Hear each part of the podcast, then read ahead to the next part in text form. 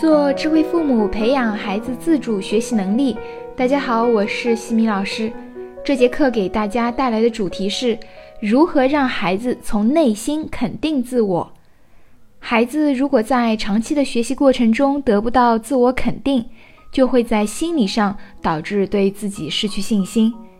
有些孩子在学习上会形成自卑性厌学的特征，最主要的原因是由于学习基础较差。孩子通过努力没有体会到成功，反而长期受到家长的数落、老师的批评、同学的嘲讽，渐渐的，孩子就产生了自我怀疑，认定自己就是一个差生，于是就变得自暴自弃。这一类的孩子，除了对学习有抵触的情绪，看待事物也往往会非常的消极、冷漠、缺乏自信，易受伤害或者伤害他人。他们自尊心强，却缺乏自爱，想努力又力不从心，渴望有爱又性格孤僻。其实，这类孩子需要解决的核心问题是，帮助他们培养健康的心理和健全的人格，帮助孩子建立自信，让孩子从内心肯定自我。具体可以怎么做呢？第一，父母要降低对孩子的要求。对于已经有自卑心理的孩子来讲，父母降低学习要求，低起点、慢步子、分层次的学习是提高自信的重要途径。降低要求的目的，就是在帮助孩子从学习当中获得满足和动力。每个孩子的基础是不同的，老师教学的内容和布置的作业都是针对全班同学的，并不是完全符合每一个人。对于自卑心理的孩子，不能以班级平均分数去要求对待孩子，而是应该根据孩子的实际水平，从简单的题目开始入手，降低题目难度来增强孩子的自信心，然后再逐渐加大难度。需要提醒一下的是，父母们切记不要去拿别人家的孩子来做比较。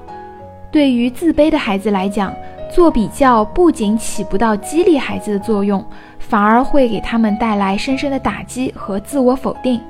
只有认可孩子的努力的态度，并且让孩子获得满足感，孩子才会从内心相信自己也可以做到。第二，帮助孩子制定激励目标。一个明确的目标可以给孩子指引方向，让他清楚往哪个方向去前行。给孩子制定目标的时候，要遵循 SMART 原则，也就是目标必须是具体的、可以衡量的、可实现的、有所关联的、有时间限制的。目标一定要明确，不可以过大或者过为宽泛。宽泛过大的目标，我们要想办法把它调整成一个一个小目标，并且是清晰的、有明确结果的。这个目标是否能够达成，可以用指标或者成果的形式来进行衡量，并且这个目标是可以达成的。这其中也就包括了可接受性，也就是说，这个目标对孩子来讲是他认可的，他是心甘情愿去执行的。目标还必须切合孩子自身的状态和水平。最后，目标一定要有时间限制。否则，时间一长，新鲜感一过，就很难继续下去了。这些的内容呢，在我们的第八十八节、第八十九节这两节课当中有具体的讲解，感兴趣的家长也可以前去收听。那第三点就是要强化孩子的自我激励意识。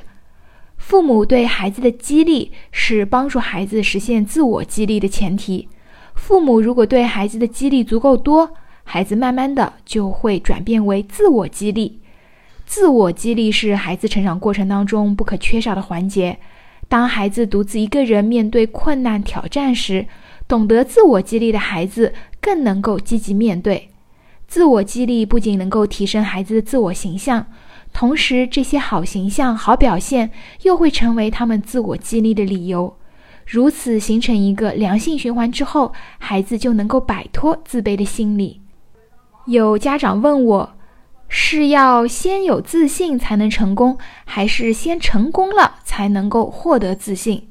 呃，其实这个问题呢，就跟先有鸡还是先有蛋非常的雷同，两者其实都是相辅相成的。不过我个人认为，想要成功，首先应当要有自信，因为自信是对自己的肯定。只有你相信自己能行，你才能够敢于去尝试，才能够朝着目标前进，然后才能够促进成功。而如果你一开始就自我怀疑，认定自己不可能做到，那么即便是在你能力范围内的这些事情，你也会先自我否定，选择放弃，这也就不会成功了。这也就是为什么我们要让孩子从简单的题目先做起的一个原因。因为自卑的孩子一开始他是缺乏自信的，只有面对简单的题目，孩子心里觉得他是有把握拿下，冲着这一份自信，孩子才会愿意去做。而当孩子做到了，他就会收获这一份自信，这份自信可以带给他去做更有挑战的事情。拥有自我肯定能力的孩子，内心更从容，未来更容易获得幸福。因为当孩子懂得肯定自己的时候，就不会轻易受外界的干扰。他们会努力展示自己的潜力，保持初心，追寻梦想。在下期的课程中，我将会给大家分享：不随意给孩子戴网瘾的帽子。感谢各位收听。如果你喜欢西米老师的课程，欢迎在评论区给到反馈意见，也欢迎大家加我们的微信号 x i m i k t 和西米老师一起互动交流。感恩你的聆听，我们下次见。